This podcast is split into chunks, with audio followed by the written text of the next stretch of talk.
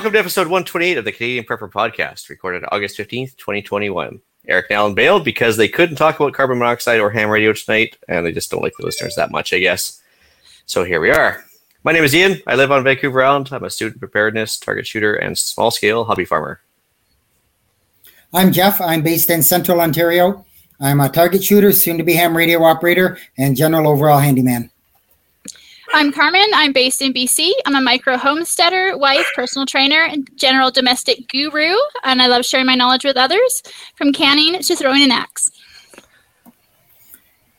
Want to help support the show and keep the Canadian Prepper podcast on the air? Buy some swag. We have the Canadian Prepper podcast t shirt and the tactical Velcro patch at www.prepperpodcast.ca. All proceeds help to keep the lights on and the backup generator fueled. And if you're enjoying the show, please take a few minutes and like us on Facebook, submit a review for iTunes. We also want your feedback, good or bad. And even if there's a topic you want us to cover, let us know. You can email us at feedback at prepperpodcast.ca. All right, first of all, I'm going to go back to the throwing the axe thing. that sounds like another whole episode to itself right there. Like I think we'd uh, we're have to revisit that one one day. Anyways, uh, we have some contents under pressure for you this evening. Uh, we're going to start off with some preparedness related news. Then we're going to let you know what we did for preps this week, and then we're going to get into the main topic, which is uh, pressure canning part two. So news time. So I've got a couple of uh, issues here, or things kind of to bring up, and uh, one of them is. Um, it looks like an ambiguous website, but it's not. I did some digging. So basically, uh, with the drought that's going on out west, one of the uh, southern Manitoba ski resorts has already said we're not opening next year. Our retention ponds are at like 30% what they're supposed to be. And even if we get tons and tons and tons of rain, we're not going to have enough water and we're not even going to, we're not even going to be able to open. So um, that's just kind of, I guess, the way things are now out west with the drought and the heat and the fires and everything. So, um, there was another uh, ongoing issue again of uh, this is from uh, CNBC, and it was a cryptocurrency hack. Uh, basically, hackers uh, broke into a cryptocurrency network. They stole six hundred million dollars, and wow. And but That's here's the, the best part: they said in good faith to show you that we're not really, really bad people, we'll give you 300 million of that 600 million back. So they're really not good people because they stole 300 million, but they want to think they're good people. So, um, so, so it's kind of like the government. With, it's like the government when they take your income tax and they give you some back at the end of the year just to show you what good people they are. And yeah, oh, I was going to say that. Yeah, yeah, that's okay. basically it. Oh, um, and the last one I've I've got is uh, from the Financial Post and they're basically talking like anything else. Uh, natural gas prices are surging. Uh, they've gone up a thousand percent in the last year and a half, and it looks like they're going to continue to go up. So, uh, just like anything else, the cost of heating your home and doing everything else is going through the roof. Wow. Yeah. That's... It's amazing how they can call that ski resort right off the bat before the first snow's even fallen, eh? Yeah, it. Uh, mm-hmm. But I mean, if you're, you know, when it, when I read in the other website there, they they basically said it takes several million liters of water to make snow and and get them, mm-hmm. and um, it's a phenomenal amount of money to just start the snow guns. I mean, you've got you've got to hire the staff and you've got to get the machines going and it's not just water it's air and it's it's running the machines and they said it's into the it's into the hundreds of thousands of dollars just to turn the machines on with a with no guarantee that they may not get more than a couple weeks out of the season so oh, they're just worth it. hands and running Huh, that's amazing. Yeah, I mean, like I guess natural gas was always the go-to thing with Alberta too. Like they used to have like well, they have like hundreds of years worth of natural gas in the ground, but I guess supply and demand right now, and yeah, who knows? Hmm. Yeah, yeah, and with with the push on to which is which is legitimate, the push on to get rid of coal and everything else, it's everything's going to natural gas, and so yeah. Sounds like we need to build a wood gas fire in the backyard. Mm-hmm. mm-hmm. All right, I got a couple of uh, news articles. Uh, first one is uh, Alberta is not relaxing their COVID restrictions after all. They had planned to, I guess, open things up tomorrow Uh, no, really? And That's look, lo and behold, you'd be shocked. Yes, the government decided to to hang on to their little power trip a little Shut longer. down. So, yeah. So, uh, unfortunately, Alberta's while it has reduced a lot of their stuff, they're still re- requiring masks on like taxis and buses and a bunch of other stuff in public buildings and stuff. So, yeah, it's going to stay until late September at the very earliest. So, Hmm. yay. Um, had another one, uh, Ningbo, China, which is uh, the Hmm. world's third largest port, uh, as well as the largest one in China. They shut I've it down. Yeah, they shut it down surprisingly over one COVID case. More like one million, maybe. well, you- got to wonder: so is it state propaganda from China that's saying they've only got one COVID Mhm. case? Is it? Uh, are they messing with international trade and trying to like you know cause some some failures uh, with their, their Oh, of you know, quote unquote enemies, or what is going on? But clearly, some some Mhm. tomfoolery is happening here. So I don't know what's going on. But I put an article from the uh, BBC and one from Fortune. Uh, regarding this, because that is obviously one case would not be a legitimate reason to shut down like one of the world's largest ports, right? Anyway. Oh, there's there's a lot more to it, but Oh yeah, we probably won't know for twenty years, but we'll figure it out eventually. yeah. Um, last one I had was just the. Uh, did you guys hear about the protest in Montreal that was going on? No. Well, you I wouldn't didn't. hear it from mainstream media, but yeah, I've I've heard about it. Yeah. Yeah, so I put two articles in. The first one was from, I guess this it's listed second, anyways, from CBC, and it uh, basically said that yeah, they had a uh, Quebec vaccination passport uh, protest going on in Montreal, but they said don't worry, it's only a couple dozen people. It's no big deal. They're just a fringed bunch of lunatics.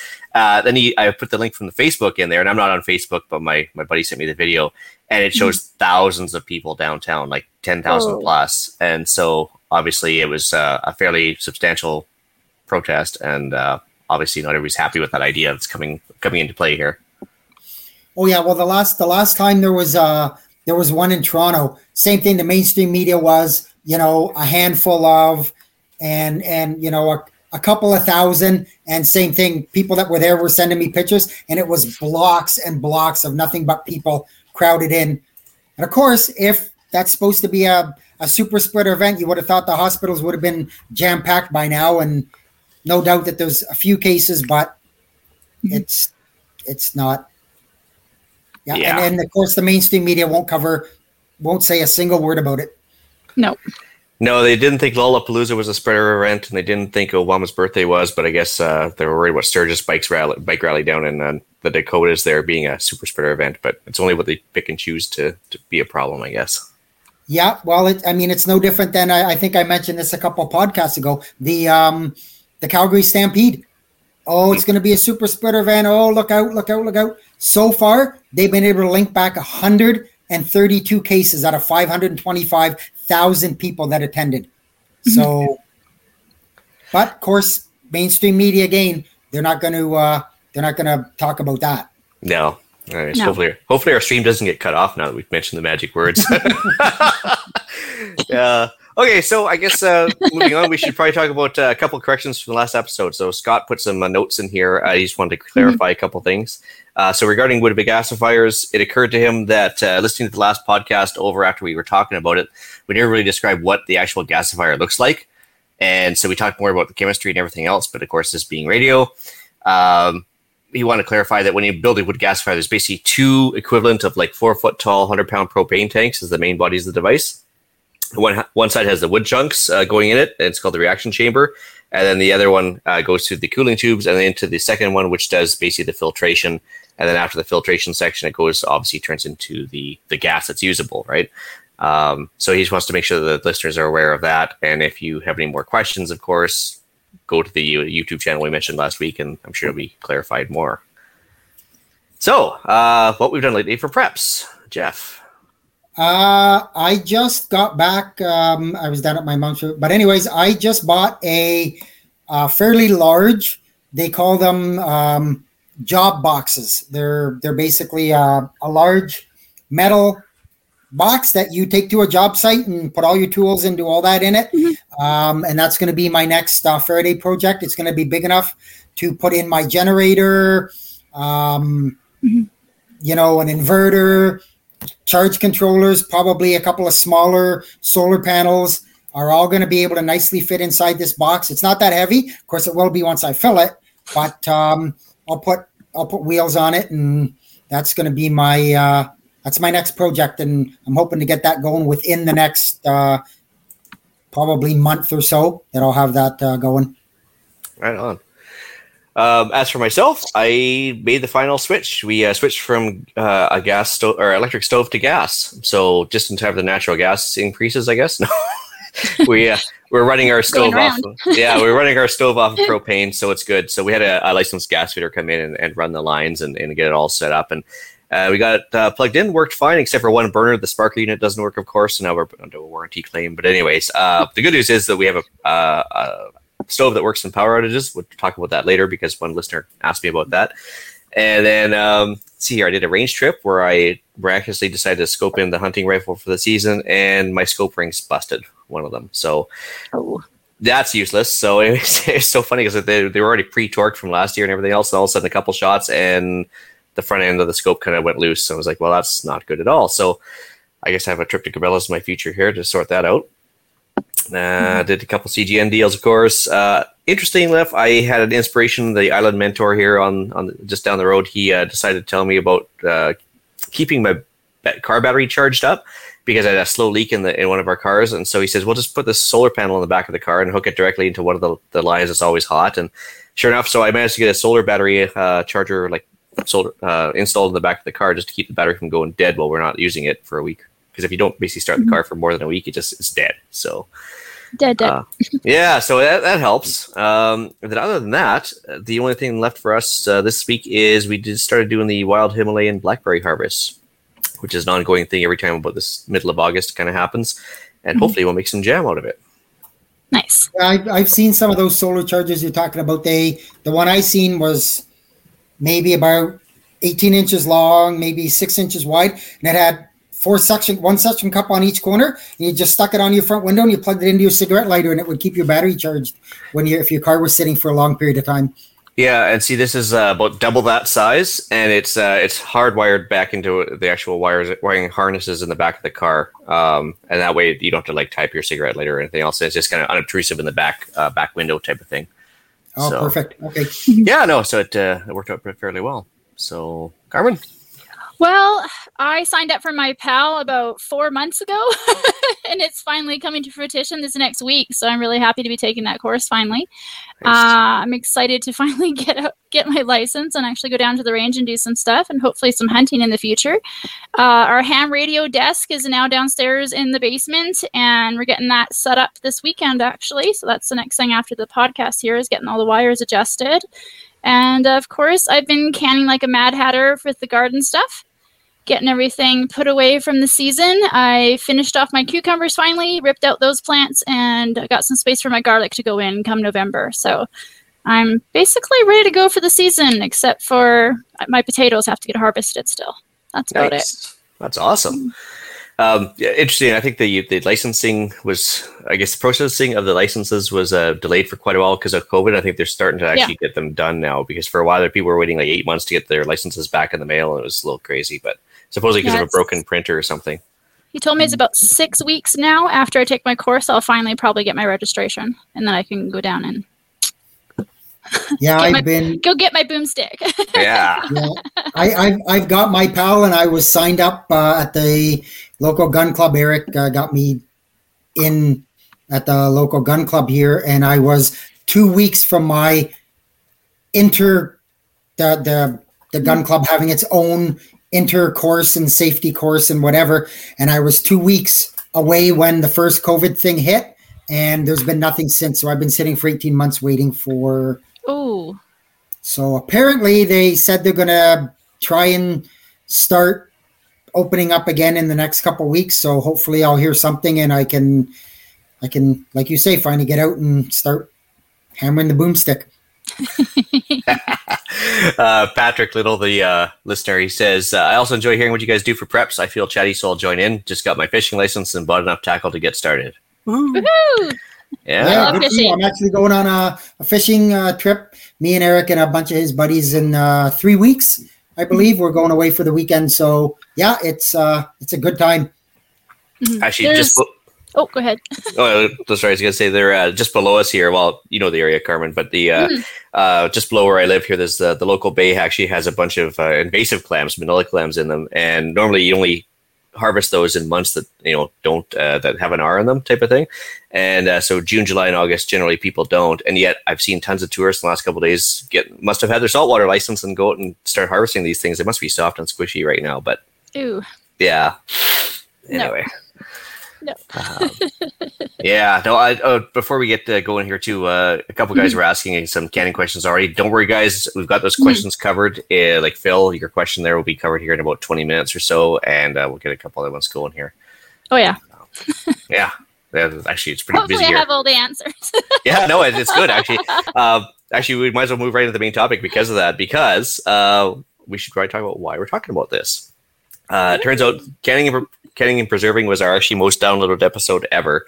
So this is yeah, hopefully going to be just as well. And obviously, judging by the comments, we got a lot of feedback already.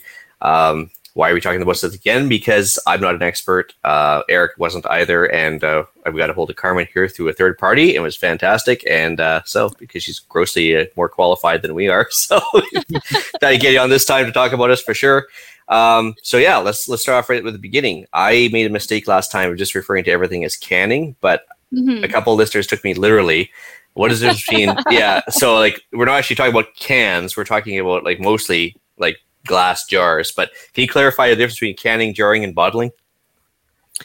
Uh, canning is the process of preserving foods from various forms for later consumption, obviously. Um, sealed into jars, it's usually through a water bath or through pressure canning itself, which is a pressurized water bath, basically. And then jarring can include wet or dry foods that is sealed into a jar. There's no real cate- category on that. And then bottling is like your wines, your bottles, your soda pops, things like that. Awesome. Well, first of all, I guess we should uh, talk us, uh, a little bit about yourself as for as well. I'm a little nervous, but it's all good. No, we got time. Um, I'm relatively new to the prepper mindset. Um, I kind of grew up in a family that was more self sufficient. We had big gardens in the backyard. We canned, we harvested things, we dehydrated things on the side. Um, hunting and gardening. I remember going to my papa's place and having the moose hanging in the garage and chopping that up. And uh, oh, little girl shouldn't be in here, kind of a thing. But I'm like, ooh. uh, canning and preserving and bringing things to the table has always been part of my background in growing up.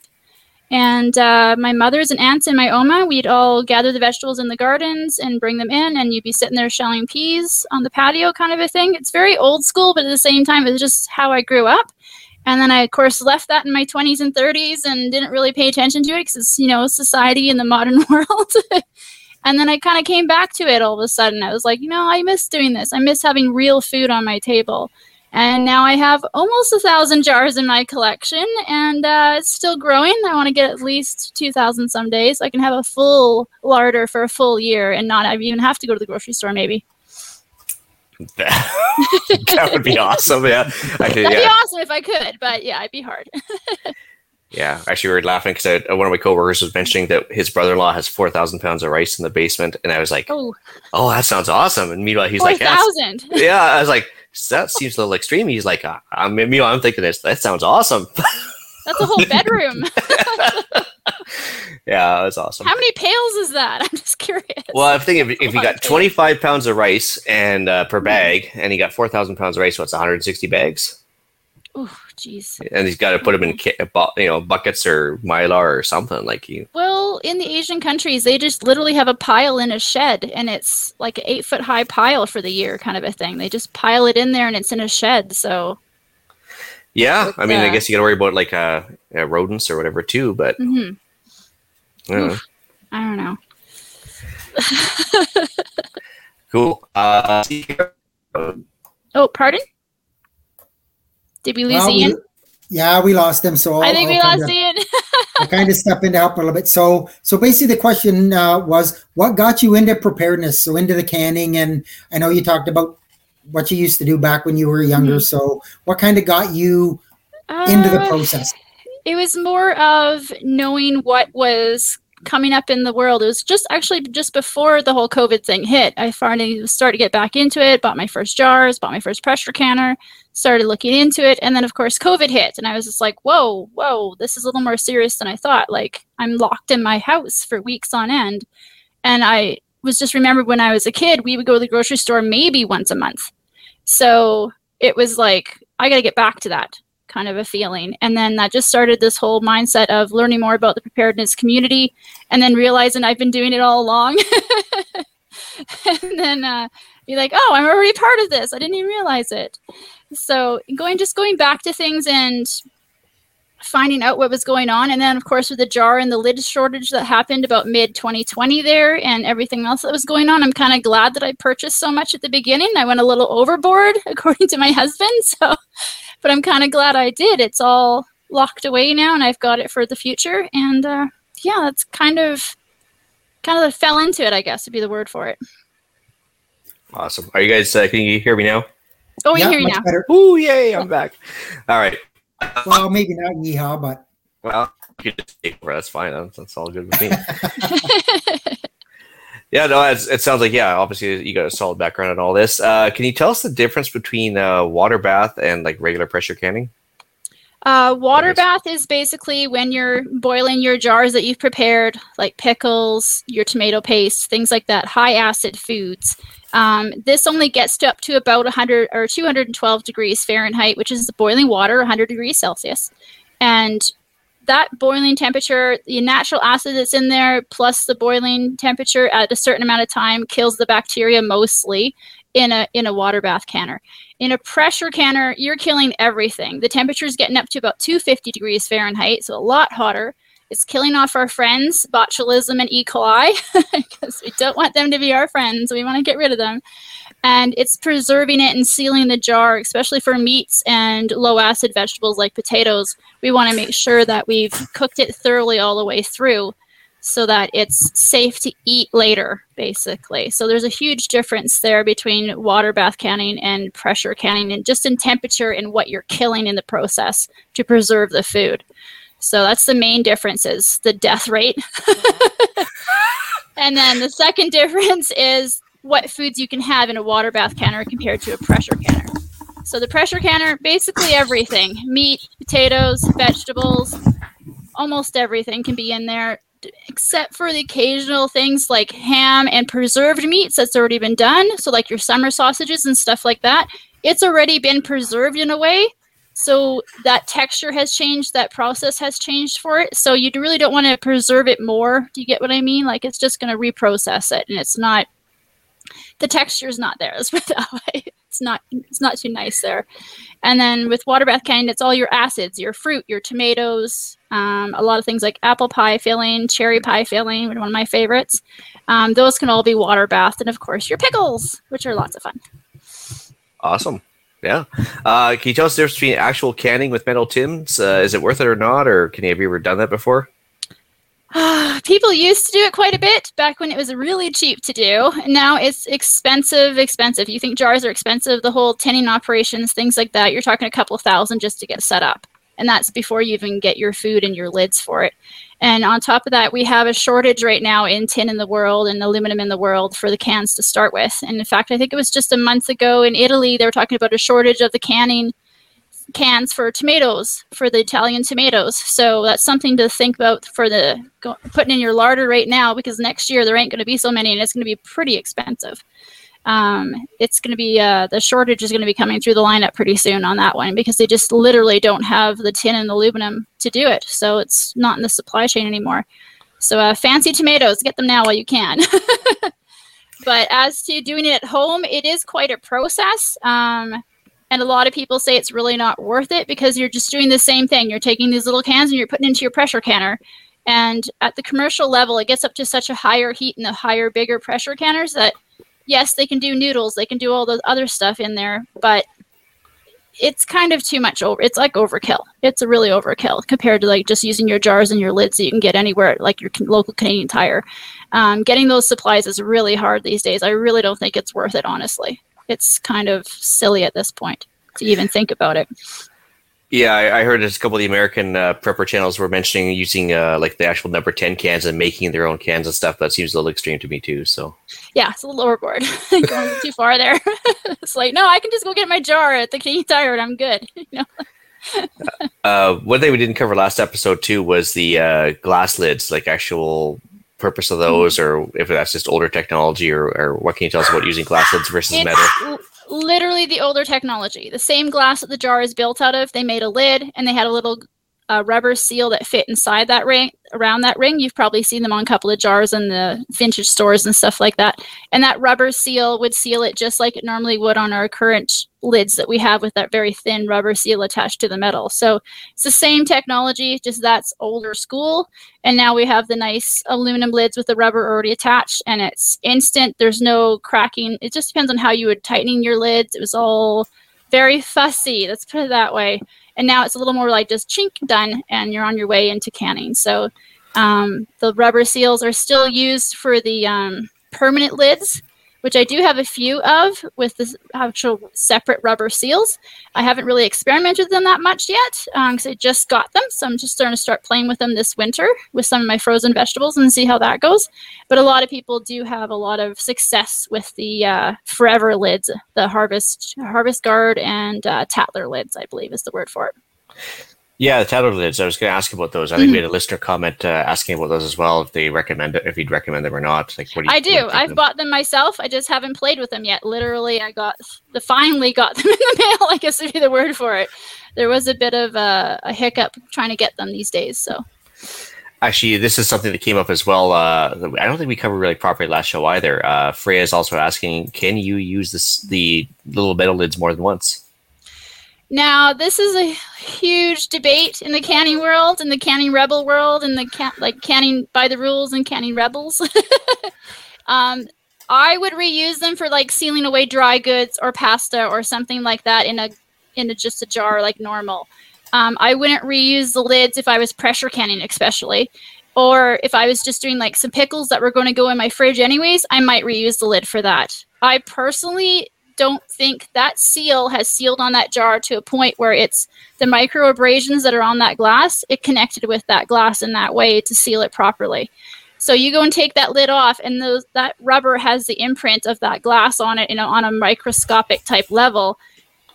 You would have to like cook these lids. Some people say just cook them extra, put them in the oven, etc. Once again, it's just way more than you need to be doing. And even then, you can't be 100% that it's going to seal properly. And not only that, but seal for years. Maybe it'll seal for a month, and then it'll pop in your in your pantry and go bad, and you go in there and go, "Ooh, what's that smell?" it could be your reuse you reused lid that's sprung on you basically so i don't advise it um, the ball and the bernardin and the health people really don't advise it um, it's just kind of a dangerous thing to do especially when you're preserving expensive things like meat it's really not worth it in my opinion Yeah, ten cent lid versus a, or maybe a fifty cent lid versus a you know a Well, ten dollar like piece a of meat, right? 65 cent lid these days but yeah, no, it used to be a ten cent lid, right? Mhm. Um, Freya also mentions that she saw yeah, a couple pick up 50 or more cases from Canadian Tire while waiting for a curbside pickup. So I guess they know what's up already as well. It's Yeah. like, yeah, supply runs happening. Right? Yeah. I got 10 Yeah. cases the other day so Well, actually, some- I, I somebody, oh, so somebody else on here asked the question, and I, I know nothing about canning, so I, I don't. But they said, "Do you have experience using Weck W E C K jars? If so, what's your opinion of them?" That is, from what I know, the European version of the Tattler lids. I have not had any experience with them. I have heard good things about them, but I haven't experimented with them at all. Awesome.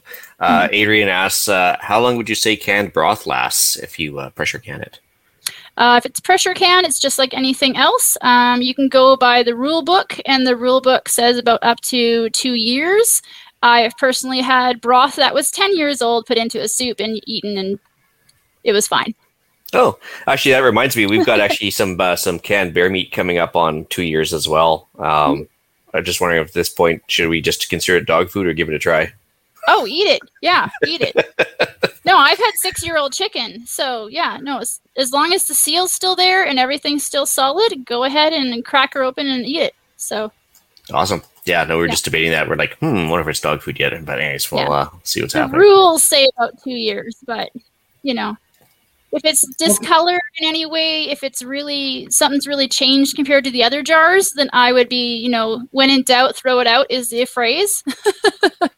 Yeah. if you open it and it does not smell like you think it should smell, just throw it out. But yeah, I've had six year old chicken before. I've had well, I've had jam that was 20 years old almost from my family. So Well, there's so much sugar in that that pretty much lasts yeah, forever. it was right? good. It was really good. So, so you would say on the average, it would be around two years to be safe. You, it could go Yeah, more, around- but two years is is a is a fair, Well, fair hopefully number. you've had a harvest come and go for these things, or you've processed more meat from your farm, or that kind of thing. Like you think about in the olden days, if they had a bad harvest the next year, they wanted to make sure they had enough for the year after to get to the next harvest. So two to three years is kind of the norm for most people rotating their pantry. So you kind of want to build up to the point where you have a year or two going kind of a thing. In case you have a bad harvest of pickles the next year in case your tomatoes don't work the next year you want to kind of build it up as much as you can. When you do have a good harvest sock it away. And if it happens to be five years later when you break open that tomato sauce to have your spaghetti then so be it. It's just the way the ball bounces sometimes. But the average joe canner is about two to three years if they're if they're stocking up or through the winter and then they harvest the next year and can it away for the winter again till the next harvest is available. So it kind of depends on how the person wants to do their own stocking and storage. Hmm. Awesome. Uh, Frey's also asking, what type of tomatoes did you grow? I did Amish paste this year, heritage breed. I did uh, Marcianos, and I did a bunch of beefsteaks this year Oh. for all my tomato sauces. I'm a saucer. I like sauces. So Uh, before we get into the process as well, Adrian's also asking, do you freeze your stock to remove the fat layer prior to pressure canning, or do you just throw everything in? it depends on the meat. Um, chicken, I like to cook first and get all the the white stuff off. I guess would be the word for it. Uh, I like to cook my chicken first before I pressure can it. Uh, with roast beef, I like to just throw it in and keep going with a raw pack. Um, with sausages and things like that, I also raw pack those. Um, for hamburger, I like to have it pre-cooked and take as much fat out as I can because there still will be some. You only par cook your hamburger when you do it pressure canning. You don't cook it all the way, so it's still quite soft. There could be a lot of fat still in the meat. Um, and then when you put the broth in, you will have a layer of fat at the top, um, just like my taco meat here. I don't know if anyone can see this. There's fat layer at the top there. Nice. Yeah. So that's taco beef, which is really yummy. instant taco salad, instant instant tacos. Just open it up and fry it up and get it ready to go. So that's the other thing. It's like creating your own fast food. You just come home, open a couple of jars, drop it in the pot or the pan, and you're eating within five ten minutes. So So, awesome. So, is there really anything that you wouldn't can? Like, I, I'm just, I don't know what I'm even kind of getting at. Uh, there, that but- is your grains. So your rice, your wheat, your oatmeal, any of the grain foods out there, they do not can. They don't can at all. Um, they just but turn to of like, They're like gone. meats and vegetables and that kind of stuff, basically it's Beets, unlimited more or less, or Basically unlimited on the vegetable side. There's a couple that kind of go super mushy, like okra. I have heard that doesn't go very well. It depends on the recipe though. Like some people have a recipe that keeps it crispy and good for them. Um, peppers and frozen foods. Like I do a lot of frozen vegetables just for instant canning, I call it. I just buy bags of frozen vegetables because they're at the peak of when they were frozen and put them right in the jar, add my hot water, put them in the pressure canner, and instant mixed vegetables. So it's um, okay. pretty fast see canning, I guess would be the word for it. You're just filling your jars and putting the lids on, kind of thing. Um, there is a process to it, of course, but that's with anything that you're doing for preserving food. But there is faster ways to process and put the food away real quick if you want to. So Awesome. Uh, do you ever, uh, were you listening a couple episodes ago when I talked about dry canning the wheat? yes, Okay, is that uh, kind of a thing for you, or is that a bad thing, or is that that is that is a rebel canner thing. That is uh, any kind of dry canning in your oven, what they call dry canning or hot canning. Um, that's kind of a rebel thing to do. These jars are meant to be in water for when they're heated up to that temperature. So if you're putting them into the oven at 250, for instance, 250 Fahrenheit, those jars, there could be problems with the air inside compared to the air outside the jar, and that causes a crack in your jar.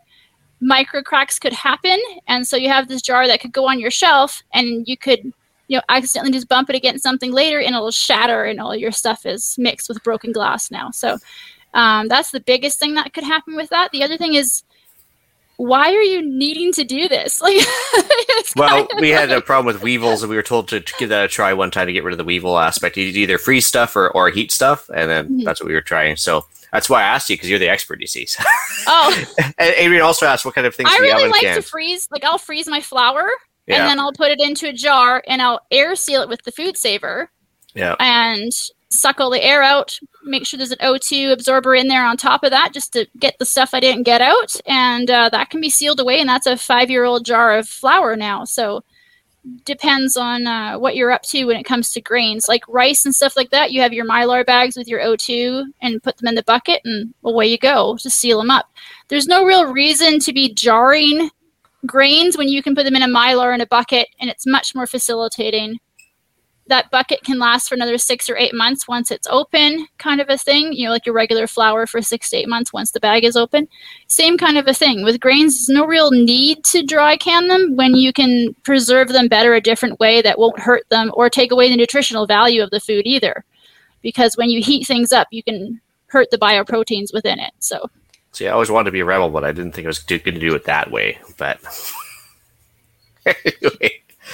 Awesome. Uh, yeah, okay, that that's cool. That's actually that's good to know. Um, so that, that, what else is going to ask you there? Oh, broken cans. So like if you're pressure canning something and you have it in the All American canner and you're doing your thing, and mm-hmm. um, how do you like? If you have a broken can on the inside of the canner, like because uh, there's a microscopic crack in the glass or something, do you just like kind of trash the whole thing, or just like kind of pick out whatever is uh, remaining, or do you yeah, have a pro- if, protocol? If if it came out and had a crack along the side and hadn't busted a because usually what happens if it's going to crack it's going to bust and it's going to get stuff all over the inside of your can or in your other jars. It's the pressure in there is just to the point where if there is a crack it's going to go. It's just not going to crackle pretty like a window pane. Yeah. It's going to go. It makes a mess. It's a heck of a mess. I had a chicken one go on me once and chicken inside your canner.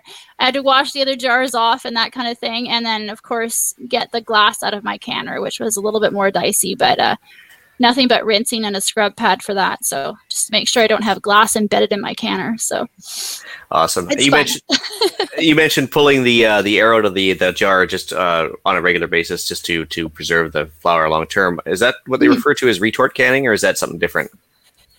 Retort is more like the actual tin canning. It's like a really high, high heat. It's it's like when you're doing like chicken noodle soup, for instance. Like what Campbell's done is retort. So uh. it's a different level of canning. It's a fast, hot, quick heat kind of a thing to can it and seal it real quickly, and that's usually done on a commercial level.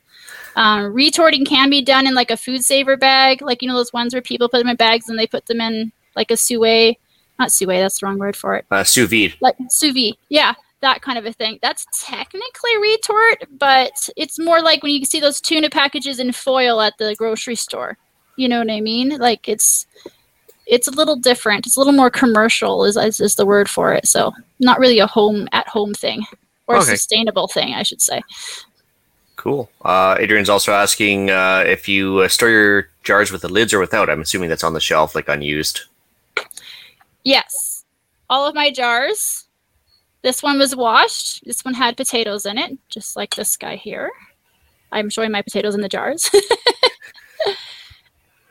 and then I washed the jar. I put a brand new lid. I put the nice ring back on it, and it's ready to go for next time I use it. So I do a hot water rinse, and then this jar is ready to go with its lid, and that's how it gets stored. So I can stack them at least two high and squish them into the cupboard a little bit and they're stashed away and they're ready to go for next time. Rather than having dust dirt spiders you name it getting into your jars in the pantry area um, i seal them up right away myself. That's just something my family's always done. I'm not sure if that's the way to do it but that's just how i've always done it. So i have my lids my jars my rings right there ready to go for when i'm ready to go. So Oh, that's awesome. Actually, it's equivalent of doing your, your brass prep ahead of time so the brass is ready yeah. to use. But yeah, You're you got prepping the for prepping. yeah, there you go. That's awesome. Um, she also asks what kind of pressure canner would you recommend as a preferred brand? Oh, the All American. Um, that whole series is wonderful. It's easy to use. It doesn't have a rubber seal like the Nesco ones do. Um, those rubber seals do go after a while, and they get a little, in my opinion, they get a little dicey. uh, just because they do have a moving part that depends on you to get it in the right place at the right right time. You know what I mean? Like it's uh, it's hard to describe. But the All American has a fully milled seal that's just sealed with a little bit of oil, so it's metal on metal.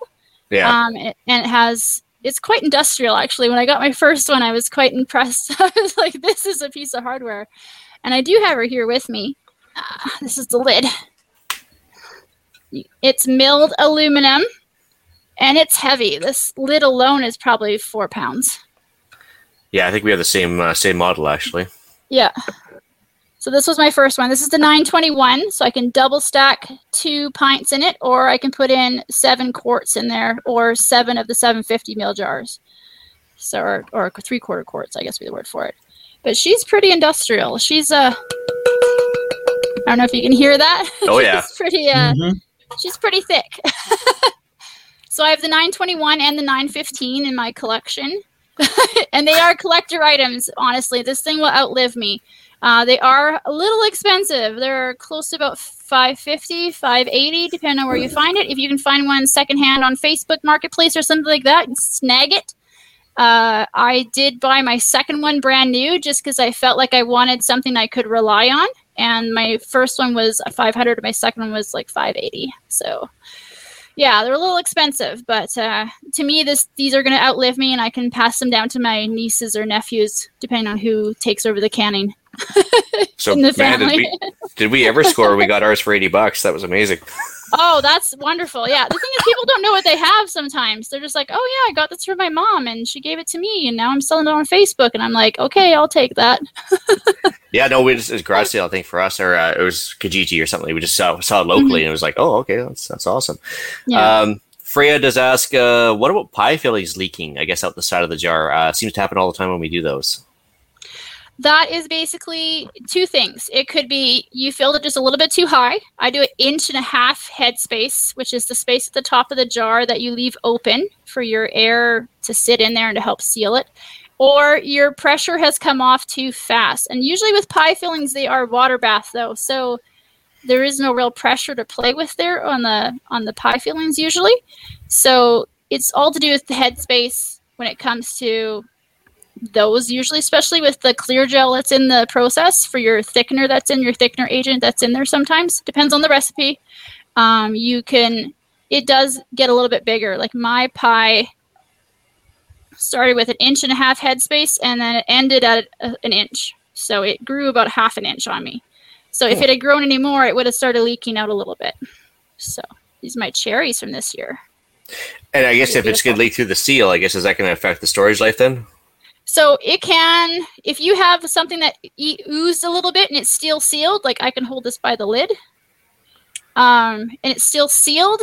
I would, I do have this one labeled as a one year old. So I'm going to eat this before the one year. If this one had been leaked, I guess would be the word for it. The unleaked ones, yeah. Once again, I'm doing my two to three year rotation anyways, and I'll be making pies for Christmas out of the ones that kind of oozed, kind of thing during the season. So it's just common not so not common sense but it's just like this is what your process is so if you do have a leaky one that leaked a little bit and held off a little bit you kind of want to keep an eye on that one and use that one first for instance compared to the ones that didn't leak and didn't have any issue with the seal so Uh, Bain, good question or good uh, commentary. He goes, I've seen a few canning uh, over the fire videos. Uh, you can, I guess, depending on the canner. I guess some canners don't do open flame temps. Um, I guess the flame temps would be a little higher than than, than what you'd want to can at. Uh, it comes down to most people are doing it on open flame. It comes down to, especially with the All American, there is a weight that goes on it that jiggles. It's a little weight that sits on here and it jiggles a little bit when it's up at the pressure. So if it's at 15 pounds pressure and I've got a 15 pound weight on there, it's going to jiggle at the 15 pounds. Now, if it's jiggling more than four times in a minute, I'm going to take it off the fire a little bit more. you know what I mean? Like I just turn down the temperature on my gas stove a little bit more. Same thing when you're on a on a flame fire. You can have it jiggle the whole time and you're still there. It's releasing the pressure at that 15 mark, but do keep an eye on it a little closer. Otherwise, you're going to have to move it off the fire a little bit, move some coals over, rearrange your coals and put it back on again kind of a thing and keep keep the jiggle going. But you can't stop your jiggle when you're pressure canning or you have to start all over again. And it's sometimes 90 minutes for a chicken for instance. And if sometime during that process you drop lower than your 15 or 10 pounds depending on your altitude you have to start that 90 minutes over again. Well i'd be a little worried about melting the plastic handles off the uh, the, the, the, sealing part of the uh, the lids too right oh, well, that's, that's what's good about the All American is the lid at the top is fire safe up to 500 degrees, and there oh, is nothing plastic anywhere close to the bottom of it. Hmm. So I could, I feel confident I could put her on a, on a, on a fireplace and she'd be good to go. Mm, so that's good. Yeah, I just think the handles for uh, sealing the top part, but that's about it. Yeah. Mm-hmm. Uh, okay. Uh, I'd like a fisherman, you know, sharing their good favorite fishing holes. Um, are you willing to share any sources for uh, for finding lids and or supply lines or places to find uh, various canning supplies? Uh, you can.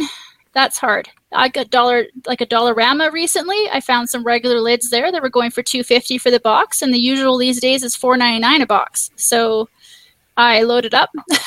yeah. I got 30 boxes at 250.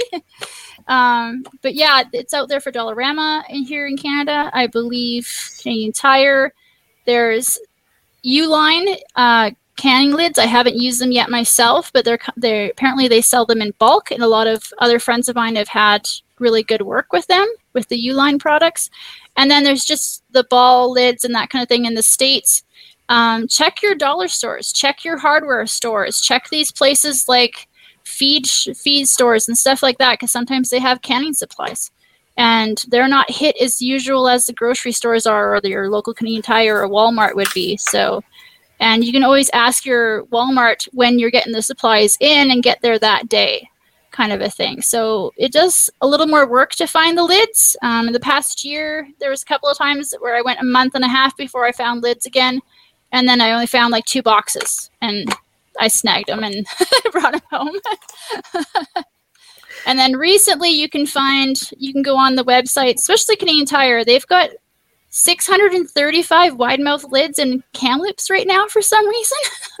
but there's like none in my valley. There's none in my friend's valley down in the lower mainland. And yet Kamloops has 635 boxes of wide mouth lids for some reason. So yeah, I'm shipping those to myself now. So it's just mailed to me now. I think they instead of ten boxes, they got ten pallets or something. I don't know what happened there, but yeah, I'm not sure what went on there, but uh, be very careful online, especially Amazon. There's people selling ball and Bernardin lids, and they are not ball and Bernardin when they show up. They are Chinese specials, and they are crap. They are not worth your time and energy. So, unless it actually has the Bernardin stamp right on the lid, I would not use it honestly here in Canada. Yeah, especially if uh, you're canning something expensive, you don't want to lose it just for the sake of a cheap lid. So uh, rings, obviously, you can keep using rings until they just basically are no good anymore or rusted out. Or how how often do you use the rings? Rings you can just keep re- using. I do like to clean and dry mine after they've been in the canner, and just to keep the rust away as long as possible. And then I just hang them on a string in my pantry, and that's where they hang temporarily. But yeah. Okay, cool. So basically, the main the main wear item is the ring or the the lids. But the lid. um, yeah, for myself, like we found all American parts at Home Hardware, but uh, by the same token, if you do get a used all American somewhere at a garage sale and you're missing parts after you've watched your YouTube videos and figure out what parts you need, mm-hmm. um, you can call All American and they'll actually send them across the border as well. That's what we mm-hmm. found. So we and get, good, good to go company, good to go co company in uh, the Kelowna Valley there has all, Amer- all American available also. They're like a, a kind of semi prepper page also. Cool. I've uh, gotten an extra weight from them before. yeah, well, the weight makes a difference depending on what altitude you're at too, right? Mm-hmm. Uh, Jeff, do you want to cover off some of Scott's questions? Sure. So uh, I think we kind of covered this, but maybe if we'll just uh, do a quick rehash. So he says, can you reuse commercial jars? Um, he basically uh, says, I know past the jars fit the regular Bernardin lids, or is the embossing design or the glass somewhat different? I worry yes. that the thinner glass where the measurement marks may be a weak point.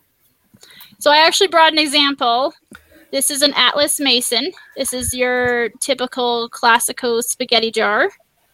An Atlas Mason. It does fit a regular, um, regular size lid. This would be great for water bath canning after the fact. I wouldn't use it for pressure canning again because it is a thinner type jar. But she is a mason jar. She'd be great for your water bath canning. She'd be great for drying. You know, you put your pasta in there and air seal it, kind of a thing, and you'd be good to go. But these are great little jars. I've I buy this spaghetti sauce just to get the jars, honestly. So it's uh, But you would, but you wouldn't pressure with them. You just do the the bath. I I don't think I would. I don't want to risk it. I can feel the difference in the glass between my Mhm. regular mason and what this one feels like if I put my fingers in and touch the inside edge. It's definitely a little bit thinner. So I would use it for my pie fillings, my jams, my water bath canning. I'm not sure I would put that in my pressure canner, honestly. I don't think I would trust it, especially since it's been through a commercial process and I don't know if there's micro Micro problems. yeah. micro cracks in it or not. So I Yep. don't want to smash my meat all over my canner again. So I'll use a proper jar for the for the pressure canning. But water bath canning, this would be fine. Yeah. As a general Okay, rule, does it have to have threads all the way around it, or is it those jars with the partial threads uh, no good, or how does that work exactly? I like full threads, which this one is. You can tell by the lid. It's got a nice thick lid to it. You can tell it comes down. It has the same rings as everything else. And I've put my rings on it with the regular jars when I've processed it and put away into storage. So I like having a full ring edge to it just to hold it down because you want to hold that lid down, especially in water bath canning. You don't want the water to get in. So you want a little bit of air to get out through that through that rubber seal, but you don't want water to get in. So you want to make sure that you actually have a proper screw down on it, basically. And is that Okay. Mason Mason uh, label on the on the glass? Is that kind of like an It's industry right on the glass. Yep, you can see it right on the glass. It'll say Mason, and some other spaghetti jars actually are like the glass is done by Bernardin, for instance, here in Canada, that kind of a thing. So you can investigate what the glass jar says on it. Um, Mason, Bernardin, Ball, those kind of things. They do make commercial jars for commercial companies, so you can find those jars that way, depending on the sauce and what's in there. Okay. Uh, And um, actually, it's funny. One of the uh, people in the the comment section asked the question that I was going to ask because I uh, am in love with my instant pot, and so their question was: any success pressure canning with an instant pot? I honestly wouldn't.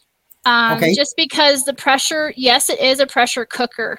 It is meant to pressurize and that kind of thing, but it does it in a slightly different way. There isn't enough release within the process from what I've read. Um, I would get a proper pressure canner that can get to the right pressure pound per square inch kind of a thing. In my case, it's like 15 pounds per square inch in my pressure canner. So that's pretty severe. Your typical Instapot gets to like five or 10. It's not going to get up there. And you have to have a certain amount of water in there and that kind of thing. There's people that do it. Once again, rebel canners are out there. They're doing it. Um, there is actual electric pressure canners now that you can get. I think it's from actual Ball themselves is making an electric pressure canner now that you can set your dials and like walk away, which to me blows my mind. I'm not sure if I could trust it, uh, but I like to be part of the process and make sure I'm right there with my pressure at the right pressure the whole time. But uh, they are out there. But the Instapots, they're great for your roast beef and your chicken. Go ahead and cook. I just would not trust pressure canning meat inside there. That's for sure. No, and, and actually, I never thought of that. That that makes sense. That you can't you can't control the pressure like on a like you mm-hmm. say on yours without uh, the ball. Well, The release weight the pressure jiggle, as yeah. it gets a bit more than what you need, and the instant pot doesn't do that. It's a it's all a manual release. So yeah, the pressure would just continue to build, or and there's no mm-hmm. way to read the pressure. There's no gauges. There's no so Yeah. yeah. I, I I never thought of that. It's good points. So another Yeah. question Scott had was about uh, single use snap lids, and he says, what about them makes them single use, and in a resource depleted situation, what would we do to reuse them if absolutely necessary? Are the glass lids and rubber rings even available commercially anymore? the you can get plastic lids with rubber rings, which is the uh, like the Harvest Guard, the Tattlers. Uh, those are the forever lids, as they, as they say. You can keep using them forever, which they say is about 20 or 21 uses before that rubber actually starts to go, and you'd have to get new rubber again, anyways. Uh, I do have some, I just haven't played with them yet. Um, I've purchased them this year to try them out, and I just haven't quite got to them yet. but your average snap lid, I'm just showing an example right now. Your average everyday snap lid with the rubber attached to the back. Mhm. Uh, it is pretty basic. Like it snaps, it snaps for your section when it comes out. If I use this for pressure canning, and I took it off very carefully without denting this edge at all, which is really hard to do, by the way. It's really on there. It's it's worse than a beer bottle. Let's put it that way. Um, Yeah. It's really on there. So taking that off safely without wrecking that rubber that's underneath there, pulling it apart basically is what you're doing because it's bonded to the glass. Uh, so you're pulling it right apart. I would maybe use this for like pickles for water can for water bath canning that would be going in my fridge right away, not something that would be going on my cupboard right away. Or I would use it for dry goods for sealing up my pasta or my flour again, that kind of a thing. So I don't know. I'm I'm I'm on the, I'm on the safe side of things. I don't really rebel that much. There's people that have done it and they're like, "Oh, it's sealed. It's great. It's fine." And I'm just like, "Okay, that's that's your table. That's not my table." So I'd rather be on the safe side of that. That's fair enough. Uh, Josh does have a question here. Uh, do you leave the rings on the jars after sealing? So I guess uh, do you remove the, the rings afterwards to reuse them on the next batch? Yes. There is a couple of really good reasons why. You can produce a false seal on your jar. So if your ring is still on there, first of all, when it comes out of the canner, especially pressure canning, that ring will be very loose. That lid is sucked on there tighter than you could ever push down. so that ring's going to be a little loose to start with. So I take my ring right off, wash them up, hot soap and water, they go on the shelf uh, having that ring still on there can produce a false seal. So if that seal, if that if you go and tighten that ring back down you put it on the shelf, say for some reason your seal did go, you've now got air in there, you've got all kinds of bacteria, your yeast, everything that's in the air, your mold is now growing on your food in there, and you've sealed it in. That bacteria can grow within your food that's inside, and you wouldn't see it until you open up that jar. And hopefully you would smell a difference when you open that jar but some people have just put into a stew and cooked it up and then everyone gets food poisoning.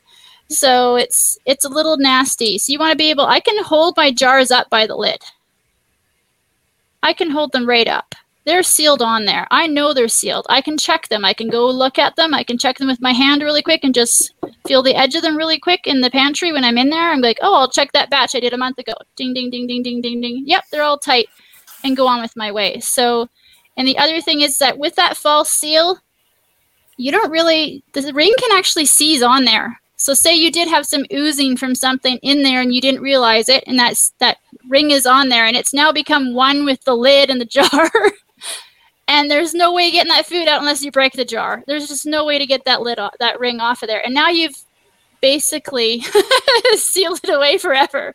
It's not coming back. So, I've had a ring stuck on before when I was a kid, and I was like, got my mom. She's like, I can't get this off. My dad couldn't get it off, and she's like, Well, we're just gonna have to toss this one, I guess, because we No- just could not get it off. It was almost, it was impossible. We even boiled it to try and get it off, and it wasn't coming off. Not even So- channel locks or anything, eh? No, it Oh, was wow. bad. it was really Yeah. on there. Yeah, because there was there was a question in the live chat there again from uh, DM Dave or Davey, sorry, asking uh, what's the best way to open a stubborn jar of hot bath pickles. You can hot bath it again. Get it back in the water in the hot water. Especially put it. In my case, I have the lid off, so I would if I couldn't get this off, I just use my can opener. Just it's gone, kind of a thing. But getting that ring off again, you can hot bath it just to expand it again real quick because the ring will heat up before the jar will, and you can try and sweep it that way, or just run it underneath hot water to try and get it off. Um, but it shouldn't be there to start with. Um, and if it is, uh, good luck. Honestly, if I take I take the the back end of a knife and basically put the, the highest thread and the actual lid and just kind of pry sideways and lifts up the lid just tiny enough to break the seal. It seems to work for most of them, but yeah. I just use a regular like hook can opener and just done.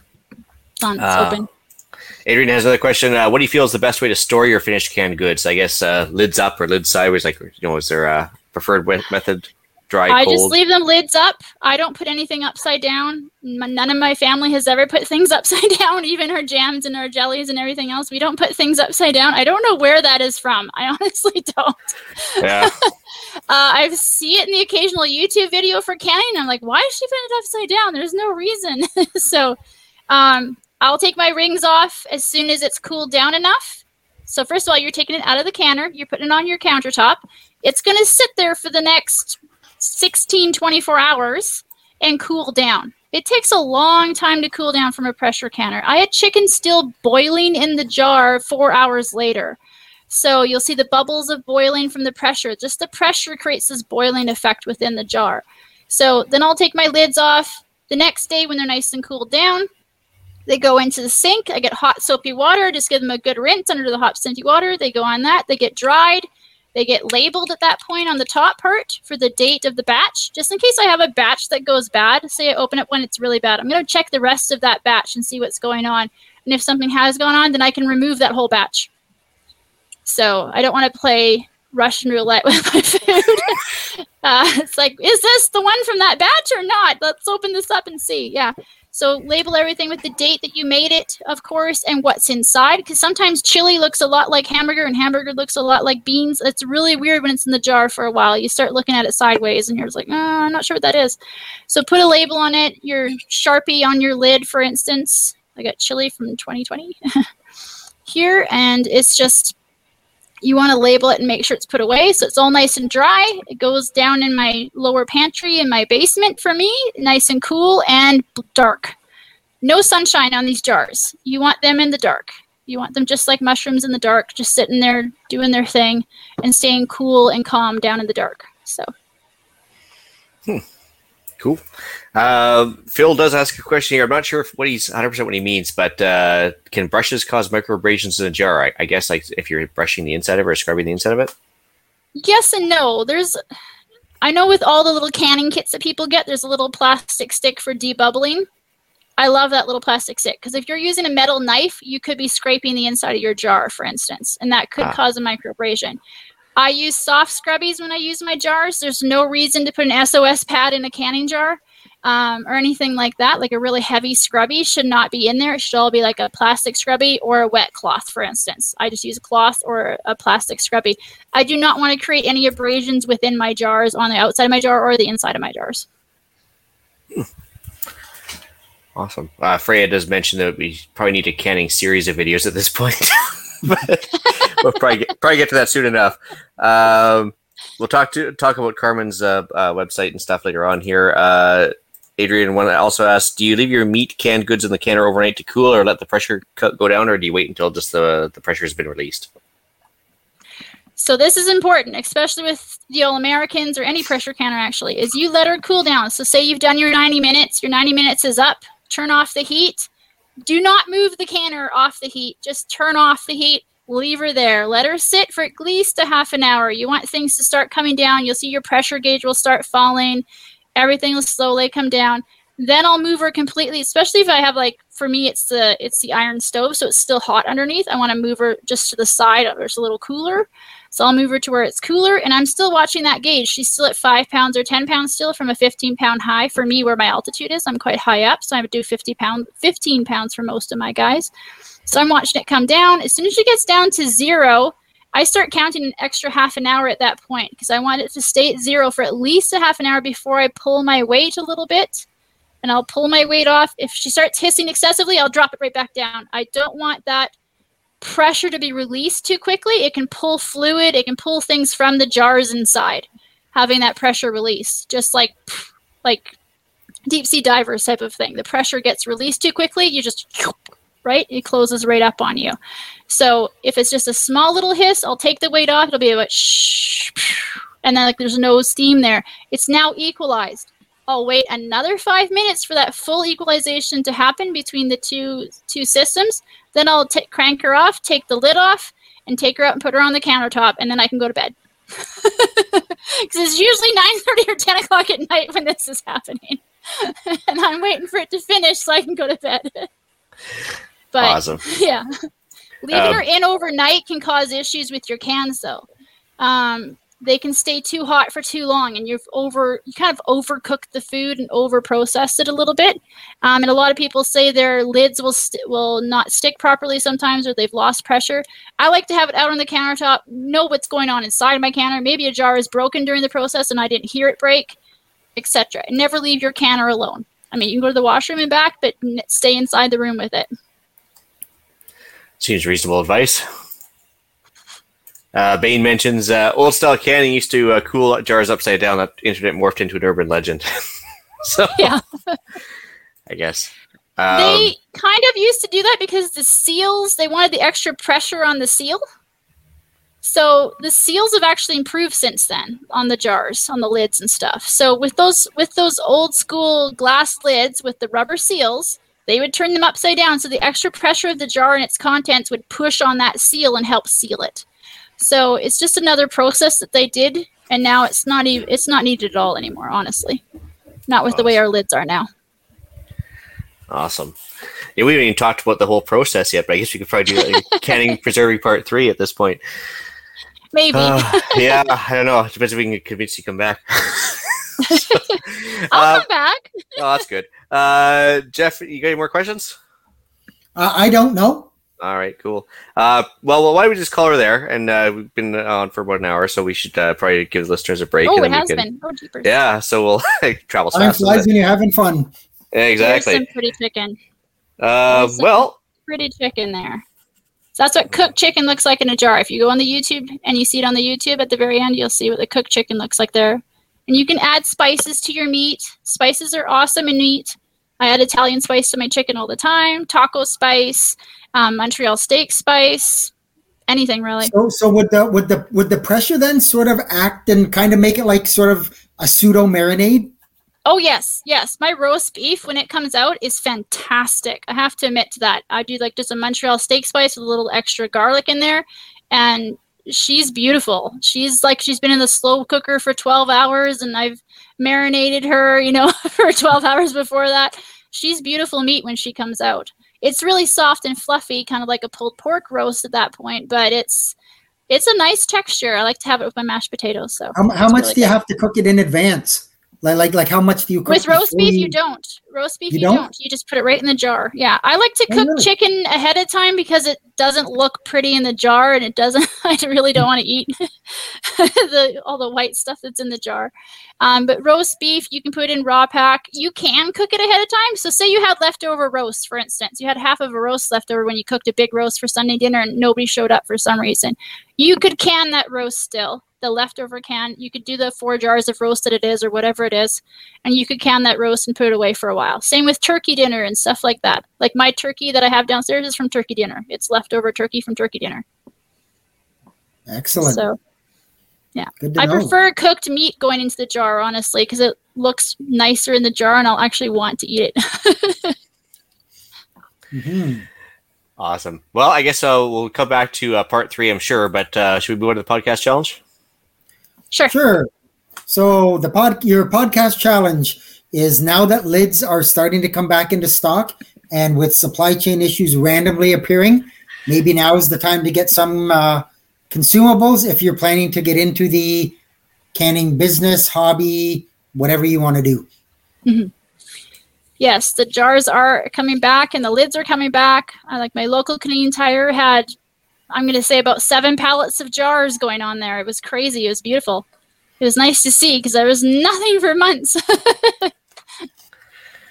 Yeah, awesome. It it definitely is hit and miss though, for sure. Because ours was out for the longest time. Then finally, just got like one box of lids, and that was it. Uh, it was it was insane. Well, uh, as far as upcoming events, deal of the week, I didn't really have much this week, uh, so I kind of we're gonna skip those for now. But uh, shout outs, I just want to give a quick shout out to listener Darren uh, once again, uh, clacking off the episode uh, challenges. Uh, he did episode twelve uh, podcast challenge, which was uh, walking into five kilometers or better for five days straight. So we're gonna call him the gonna call him the walking man now. So he's uh, he's carrying on with that. So good for him. Uh, awesome, awesome job, Darren. Uh, email and iTunes reviews. So we had one from listener Denny, and uh, he said, "Hey guys, just wanted to let you know on your episode. He doesn't say which one, but uh, we've probably talked about a few times that uh, we talked about cooking when the power goes out, and we mentioned gas stoves. Uh, he says, "I grew up with gas stoves. Folks and grandparents had one. So when we bought our house, I was thrilled to see we had a gas stove. Power goes out, you turn the gas on, light it with a match. Uh, the issue is that ours doesn't do that."